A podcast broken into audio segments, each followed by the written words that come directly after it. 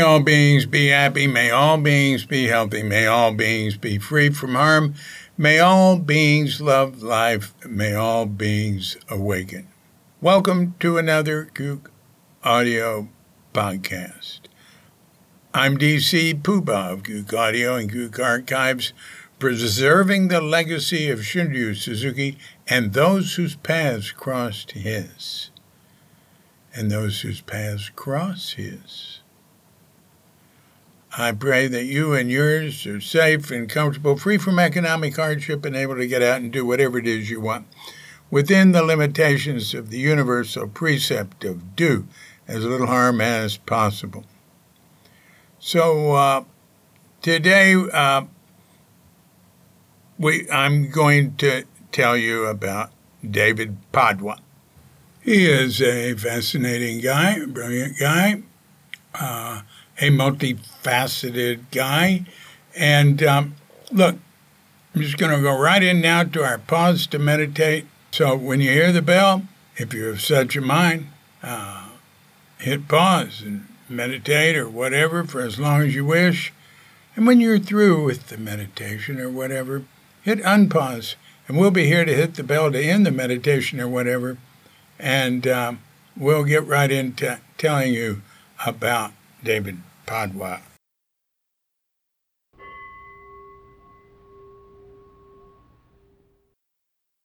Uh, this is not a uh, podcast with David. I've got a lot of material from him. I'm in touch with him. Uh, but, um, and he's got a great voice. But uh, anyway, so uh, I'm just uh, going to read you some things and tell you some things. But the first thing I'm going to tell you is he has a book coming out soon. And um, there's a lot I would like to say, but I think this book is going to help fill in a lot of the blanks and say it better. Uh, because this book is about um, uh, his very interesting life. Now, uh, the name of the book is The Tetralemma. The Tetralemma. And it is published by Hapax Press, H A P A X. And um, it's by David Padwa, P A D W A, but you're not going to find it listed that way because he um, uh, says a novel by Joel Ash. Now, it's not a secret that it's by David, but he figured uh, giving it a, a pseudonym uh, would uh, reduce any uh, unwanted communication. Something like that. Uh, I think I've got it in a statement here. But anyway, here, what, what I got, what I received was the Tetralemma a Buddhist entertainment. A serio comic tour through modern Buddhism, the story illustrates how life's completely random encounters casually create a chain of events on the meaning of silent words in one's mind, of thought, of consciousness, of chance and necessity philosophical emptiness, the middle way, psychedelic chemicals, anatomy, mathematics, neuroscience, enlightenment, machine intelligence, and the absolute indispensable future of sex. Paperback, 1659. Pre order. Look, you can pre order this book. Uh, from uh, Amazon, you know, um, or independent booksellers. So if you go to tetralemma.org, um, you'll, you'll learn a little more. T E T R A L E M M A dot org. Uh, oh, hey, here's a, a uh, a press release he did for the local uh, papers in Santa Fe. 90 year old David Padwa has written a novel called The Tetralemma. Oh, look. Katsukoti. Is that what it says? I think so. Katsukoti in Sanskrit. Huh. Using the pen name of Joel Ash. Available on Amazon. It is the tale of a young scientific polymath who, having made sudden wealth in the computer industry, then has a variety of encounters with Buddhism, LSD, a journey through India, a Burmese vihara, vihara. Here in Bali, they say vihara. Uh, that's like a, mo- a monastery. Wisdom bearing damsels, a Tibetan Lama, then takes the refuges, ends up in Kyoto, chanting the Heart Sutra, and returns to America, wondering what to do with his secular self. Described as a serio comic tour through modern Buddhism, the story illustrates how life's completely random encounters casually create a chain of events on the meaning of silent words in one's mind and of thought, of consciousness, of chance and necessity, philosophical emptiness, the middle way, psychedelic chemicals, mathematics, neuroscience, enlightenment, machine intelligence, and the absolute indispensable future of sex. That was similar to, but not exactly like the list before. And I was happy to read it again because it's so thick. Uh, I wanted to experience it again. All right, now listen. Here's something he sent to me on what the tetralemma is. hey, this, guy is a heavy hitter. Like in Santa Fe, he liked to hang out with uh, what is it, the Santa Fe Institute, maybe it was called. Uh, and these are like, you know, uh, theoretical physicists that are into, uh, uh you know, the advanced modern physics, uh, chaos theory, and uh, oh, here, look, I, I just Googled the Santa Fe Institute. Santa Fe dot edu. So the Santa Fe Institute was founded in 1984 by a group of scientists frustrated with the narrow disciplinary confines of academia. They wanted to tackle big questions that spanned different fields, and they felt the only way these questions could be posed and solved was through the intermingling of scientists of all kinds physicists, biologists, economists, anthropologists, and many others. All right, so that gives you an idea. Anyway, uh, my point was David's always been into stuff that I can just sit and listen, and I can hear the words, but uh, uh, I'm I I don't I I I don't comprehend it all. I just go, wow, that's far out. Anyway, so here we are. The Tetralemma states that with reference to any alogical proposition X, there are four possibilities affirmation, negation, both, or neither. This fourfold negation is sourced in the epistemological tradition of India. Buddhist logic has been particularly familiar with the employment of the fourfold negation as evidenced in the tradition of Nagarjuna and the Madhyamika school of the middle way. Uh, all right. So um, that, that's what he sent me on that. Uh, uh, all right, let me tell you a little bit more about David. I talked to him in 2008 on the phone and I took some notes. So he said, uh, I met Suzuki Roshi a couple of times at Page Street. The only personal meeting was when he and Richard came to my place on 86th Street in New York. Uh, so that was about in uh, 1966 or 67 when we were fundraising to buy Tassajara. Uh, and uh, so he said, we went across the street to eat lobster. Suzuki Roshi uh, returned the menu to Richard and said, lobster. The lady came out with a bib and a whole red lobster. He'd expected lobster sashimi. it was a source of merriment, surprise to him. Uh, here was the red monster. It was fun. Uh, I had recently sold a company to Xerox and was also going to Millbrook. They had a good library.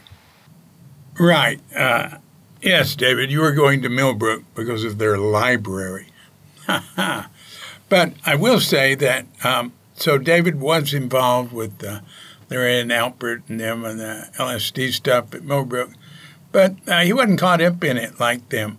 Uh, I mean, this is what I gather uh, what, just from knowing him and, you know, having and knowing a lot about them. Uh, so, um, but I want to go back to um, uh, this uh, meeting with uh, uh, Shunryu Suzuki and Richard Baker there. David said, um, told them, he said, Well, I can't help you. Uh, you know, with Tassajara, they're talking about, uh, you know, the new monastery and all that. And he said, But um, uh, I know someone who can, Chester Carlson. And Chester Carlson, you know, was the uh, inventor of Xerox.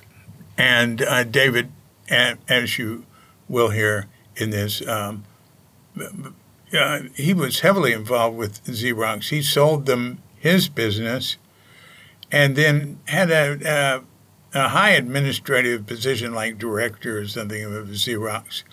And, uh, but didn't stay in it with it a long time. He moved on. Uh, but um, so Chester Carlson, who owned Xerox, was uh, interested in Buddhism and practice, and um, uh, he he gave serious amounts of money to some uh, Zen groups, and uh, really he put us over the edge to buy Tassajara. Um, there are three major donors listed uh, for buying Tassajara. Chester Carlson, uh, Edward Johnson, and Silas Hoadley, which people are not aware of.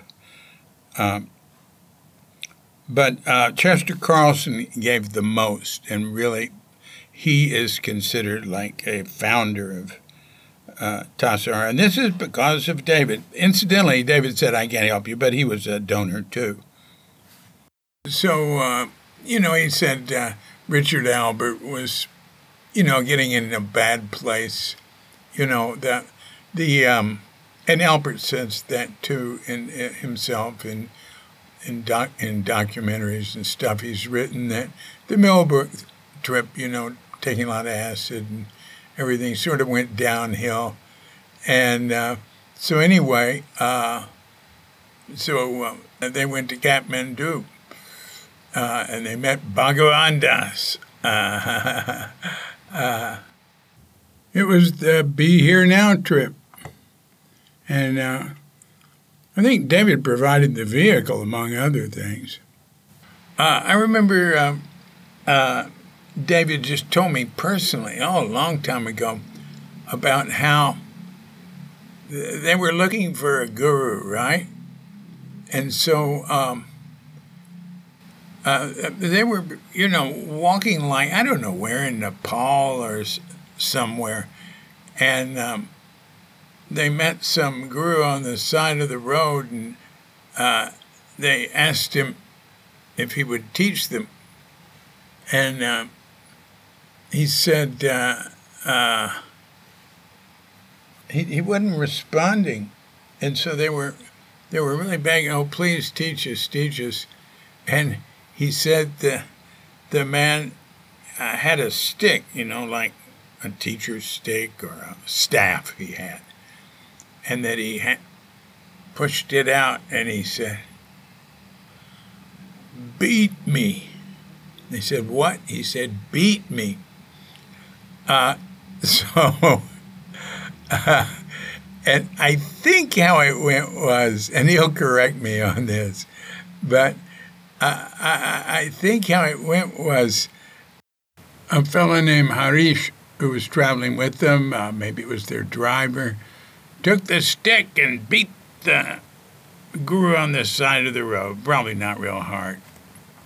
Took the stick and hit him and stuff, and he said, Very well, if you're willing to beat me, uh, if you're that, you know, desperate to know uh, the Dharma or whatever, uh, come have tea. And then they went and talked to him about the Dharma. I remember that story he told me. Um, oh, and there's another one I really like. Uh, so he was practicing with uh, Dudjom Rinpoche in uh, in uh, Nepal, and um, he, he met a lama in a restaurant or whatever it was, uh, who asked David what he was doing there, and David said he was studying with Dudjom Rinpoche, and the lama said, "Oh, very impressive." And uh, the Lama asked, uh, what, what, practice are you studying? And he said, um, Dzogchen, which is like Zazen. And the Lama went, Oh, very impressive. That's, you know, the highest practice or something like that. And then uh, the Lama said to him something like, um, Let me give you a piece of advice. Don't ask him any questions. Now, that was not what David had in mind. That is not how he was approaching it. But um, from that point, he did not ask him questions, and he went to him and he asked if he could meditate with him. He said, I said to Dudjom, Can we meditate today? He raised his index finger, looked directly at me, and said, Ah. And David said, Ever since that moment, I never asked him a question about Dharma again. We talked history, politics, etc., but not my mind. A couple of years ago, uh, I asked David if he'd do a podcast. And uh, he said, No, I'll just send you something and you can read it. Or, or, or I said I could read something. He said, Okay, I'll send you something. Uh, so uh, it's all in lowercase. And it's sort of run together. So let me read it. My first engagement with Buddha Dharma was bookish when I was 18, 72 years ago now. I found some Theravada materials and found them profound and engaging, even though it was written for uh, enrobed practitioners. I found D.T. Suzuki and Alan Watts and fell in love with the Mahayana subtleties of Zen. Still bookish, but I began to experiment with meditation, but without a teacher. Reading lots more, though. My first time in India in 1966 had little exposure to Buddhism, and Lord Buddha was simply the eighth avatar of Vishnu. My second India trip in 1967, when we met in McLeod Ganj, or Upper Dharamsala, and that led to uh, our brief meeting with uh, His Holiness, the Dalai Lama. Later, we spent a bit of time uh, with acid at Sarnath, then to Kathmandu without any Buddhists, and finally my journey on to Japan, where I spent a couple of months getting a real exposure to Japanese Zen, which I quite liked. Zen was my way, it seemed. Then in late 1969 or early 1970, I met a young Lama in New York who had recently arrived from Scotland. His name was Chogyam Trungpa, We had a pleasant lunch, and he was dressed like a Westerner. I asked him to look me up if he came to New Mexico. A few months later, he did so. We spent several days together, which were enormously interesting. Significantly, the two of us took a drive up to the old Anasazi Indian ruins at Puye. We climbed a ladder down into an ancient kiva. There, for the first time, I formally took the refuges. This was before he established his seat in Boulder. We had occasional meetings in the following years, nothing very close, but always friendly, and I was extremely grateful to him for showing me another path, probably called crazy wisdom without using those words. But I still didn't have my root teacher. That had to wait until the arrival of Dudjom Rinpoche. In Santa Fe, I bought the 1404 Cerro Gordo house and two vacant adjacent lots in 1970. In late 1972, His Holiness H.H. Dudjom Rinpoche, together with his family, stayed with me at 1404. Accompanying him was Sonam Kazi, a, Sikh, a Sikkimese whom I had met in India in 1966 and who had been an interpreter for the young Dalai Lama at one time. Sonam was an in law of Dudjom Rinpoche and was accompanying him, Shenphen Dawan family, on their round the world trip. They had been with Tarthang Tulku in California and were on their way to New York, France, and New Delhi. Their visit to New Mexico was a private rest and recreation holiday arranged by Sonam, and it was my unbelievable luck to have Dudjom Rinpoche entirely to myself for 10 intensely interpersonal days, which was when I became his student. He asked me dozens of penetrating questions about myself, my sexual behavior, and many personal things. I was full of questions for him.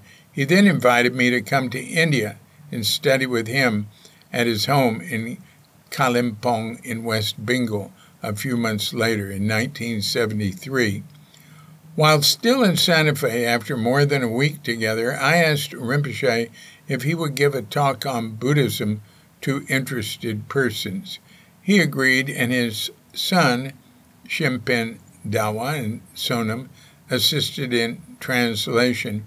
I then put up half a dozen eight and a half by 11 notices around town, and on the designated evening, some 50 odd persons crowded into the big room at 1404 and sat on the floor to hear Rinpoche's talk. Dennis Hopper came down from Taos. It was a wonderful and inspiring event taking place on the evening of Rinpoche's departure and brought a number of people into an emerging Buddhist Sangha in Santa Fe.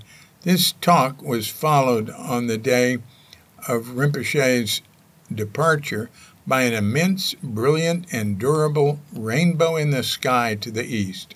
It all seemed mysteriously auspicious. Several months later in India, I took Genyen Upasaka vows at Nyingma Lama's College in Clement Town in 1973 and went on to Kalimpong. Rinpoche arranged for me to have a cell up at Zangdo Palri. It was an incredibly fruitful time, which I won't discuss here. Before my departure from India, Dudjom Rinpoche and I discussed erecting a stupa in America. I explained to him the relevance of a large Zen Buddhist Sangha in the U.S., which would not easily bridge into the Vajrayana.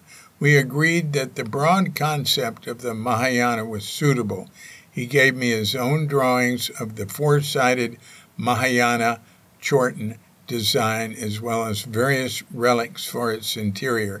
He also gave me specific instruction not to attempt building the stupa myself, but to wait until a Tibetan Lama was available to supervise and sacralize the construction. Nothing was said about the stupa's location. I returned to Santa Fe at the end of the year. In early 1974, Sonam Kazi and his wife visited me in Santa Fe, and I took them to overnights on the Hopi Reservation to meet Tibetan like Native Americans. Somehow during that trip, the name of Harold Talbot came up, and Sonam mentioned that Dodrup Chen was staying with Talbot in Massachusetts. Why not invite him to Santa Fe to supervise the construction of the stupa? I asked. Sonam thought this was a great idea because Dodrup Chen was a famous builder of stupas all over Sikkim. I then underwrote Sonam's trip to Massachusetts to see if he could fetch Dodrup Chen to Santa Fe. Uh, Chen arrived, and this quickly led to the question of where to build it.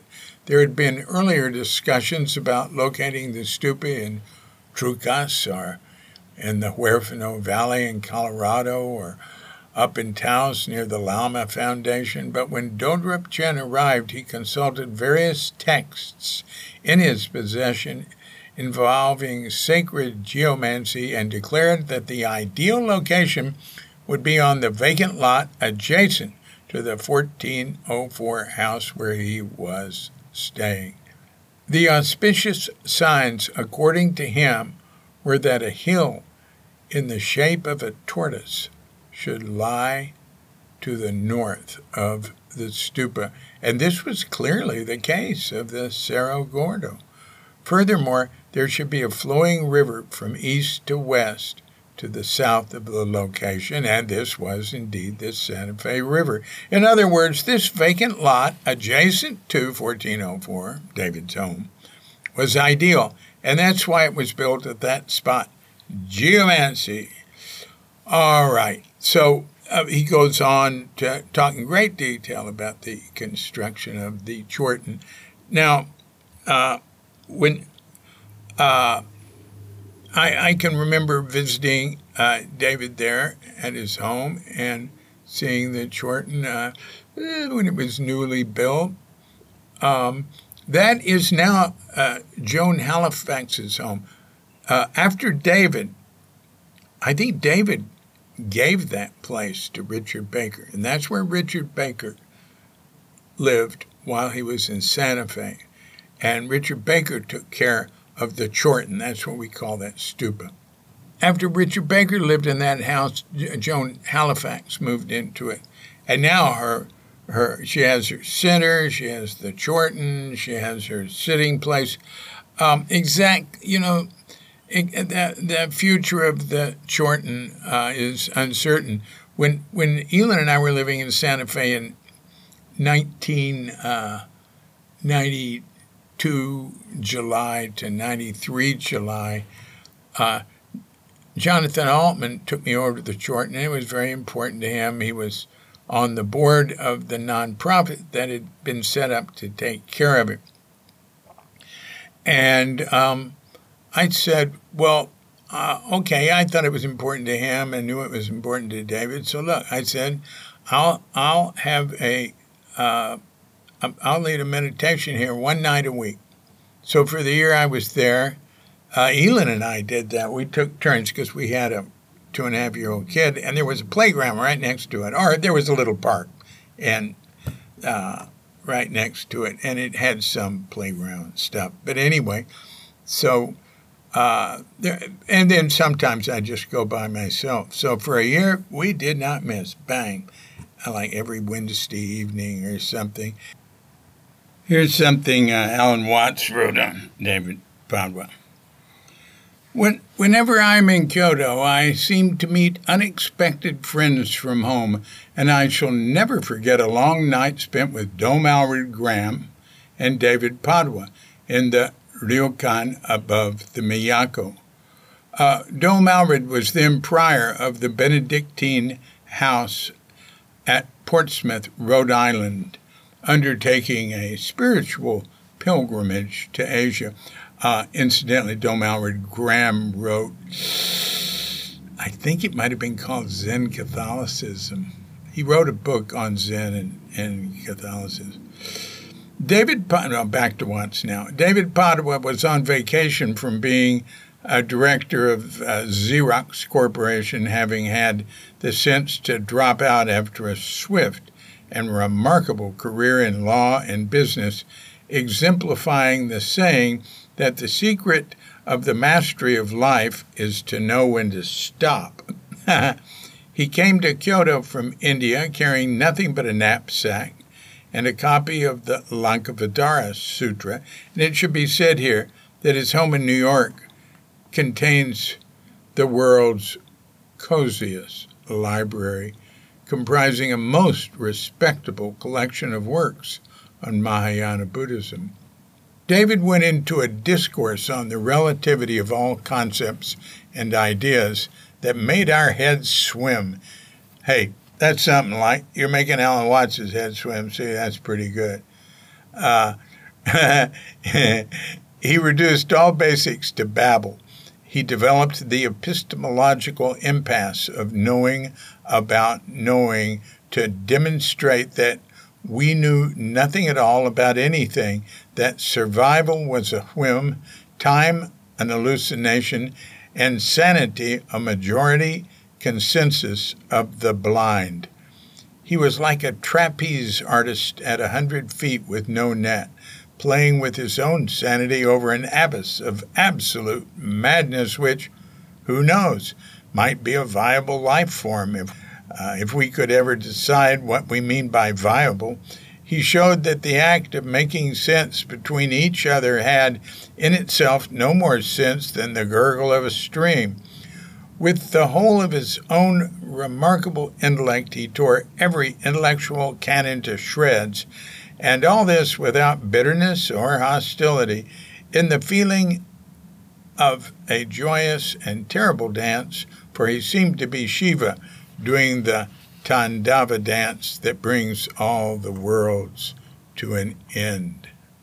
Dom Aelred listened and listened, obviously cooking inside, for David was repeating in a modern way the dialectical process that the Madhyamika school of Nagarjuna had worked out as an intellectual approach to enlightenment by teasing the mind completely out of thought. In effect, this can bring about the same para vritti or flip at the root of consciousness as the contemplation of one's eventual nothingness. So that's pretty cool, huh? Alan Watts on David Padwa. Now here's Ram Dass on David Padwa. Oh, this is from the 19 80 from a 1980 Albuquerque's uh, Sun interview. The Albuquerque Sun, you know, the big newspaper in Albuquerque. It was when I lived around there. So Ram Dass says, I'm in a funny situation. One of the ways I pick up information is that I have a lot of friends who are very deeply involved in this and that. I can sit down with Duane Elgin, who is just finishing a book on voluntary simplicity and was a presidential advisor on issues of lifestyle and worked for the Stanford Research Institute. In Santa Fe, David Padwa is one of my closest friends. David is probably the most brilliant human being I have ever met. He can look at a page and then close the book and tell you the whole page. He never forgets anything he ever knew.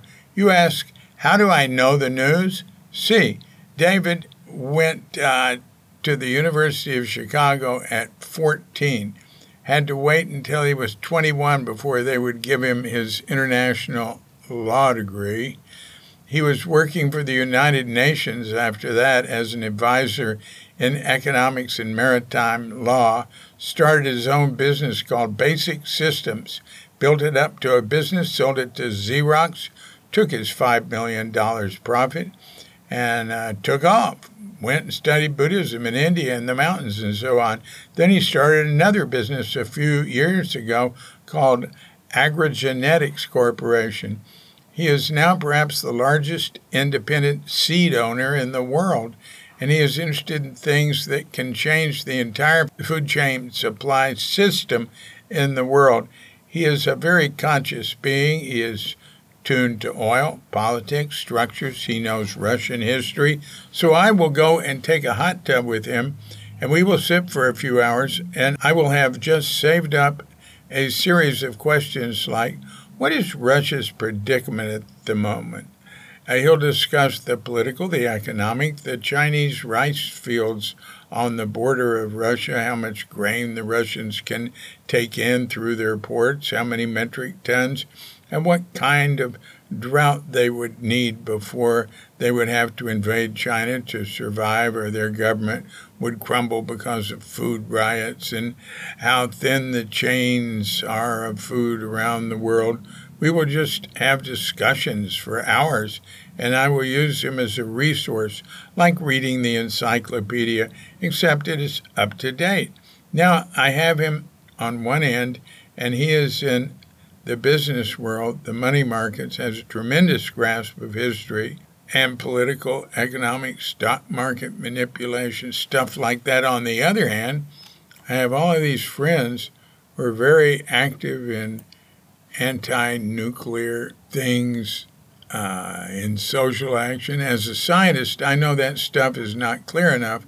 Those data aren't clear enough yet. I mean, Allen Ginsberg, who's one of my resource people, will come and say, well, I was at a meeting and the waste toxicity is over the critical point. We have done ourselves in. It's all over. So I'll say to David, hey, David, Allen says so and so. And David says, oh, that's a crock. We have this and this, and there is this safeguard, and this is happening, and this is happening. And I say, Are you sure you're not just hiding from it? No, no, we have got this waste possibility, and you know, blah, blah, etc. And I say, But what if there's an earthquake? I end up without a clear view, so I can't say this is bad, that is good. And I realize that this isn't good guys and bad guys either, not at all. The people that are committed to technology, technology obviously have a certain blind spot. David is one of these people where they feel technology can solve every problem. The people that are anti technology are committed to the idea that technology will slowly do us in. The relation between our intellect and our wisdom is what is at stake here. We are almost hypnotically entranced by technology, just like by psychiatry, just like by drugs. There is an addiction to technology that we are just coming out of now. Wisdom undercuts addiction. So that's Richard Alpert on um, David Pond was this something he was thinking one day? And now, I, I, I think uh, Richard uh, I think Ram Dass was being a little simplistic there, making like David's believes everything can be solved with technology, and no, I wouldn't say that. Here's the cool thing. Uh, David says, I asked my Lama if he could compress, I guess Dudjom, right? If he could compress everything he knew into a single word. He thought for a while, looked at me, raised a finger, and said, amazement. Um, so, you know, I gave you a few snippets here and there of uh, about David Padwa. Now, uh, I think uh, I am looking forward to reading uh, his book, uh, The Tetralemma which will be available in June. Um, uh, if you're going to get it from Amazon, uh, pre-order it. That'll that'll help them uh, print more books for uh, bookstores. And um, well, let me mention uh, uh, that David.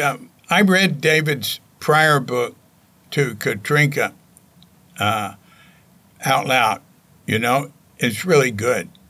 Uh, it's called Incident at Lukla, and um, it's a novel. Uh, you know, has to do with um, you know high mountain climbing, which he does. Nepal, which he knows. Tibet, China, smuggling rare mushrooms into China, you know, uh, there's a lot of intrigue. Uh, it's a, mm, it's like a, you know, a high mountain uh, Tibetan Nepalese uh, detective story. It's really cool. Uh, so, Incident at Lukla, and I think he used his real name with that one, David Padwa. Uh, he also uh, narrated the book for Audible. Uh, and it's Hapax Press too, H A P A X Press. So, uh, well, now remember you can go to tetralemma.com. T E T R A L E M M A. Tetralemma.org. Okay, very good. Look forward to getting that book and um, hearing a lot more about David's life, which we have just touched on. I could tell you other stuff about him, but that's it for today. This has been a Cuke Audio podcast. I'm DC Poobah of Cuke Audio and Cuke Archives coming to you from Sleepy Sinor with Doggett Bandita, Feline Cuchita, and dear lovely Katrinka. And we're wishing you and yours and all of us a grand awakening.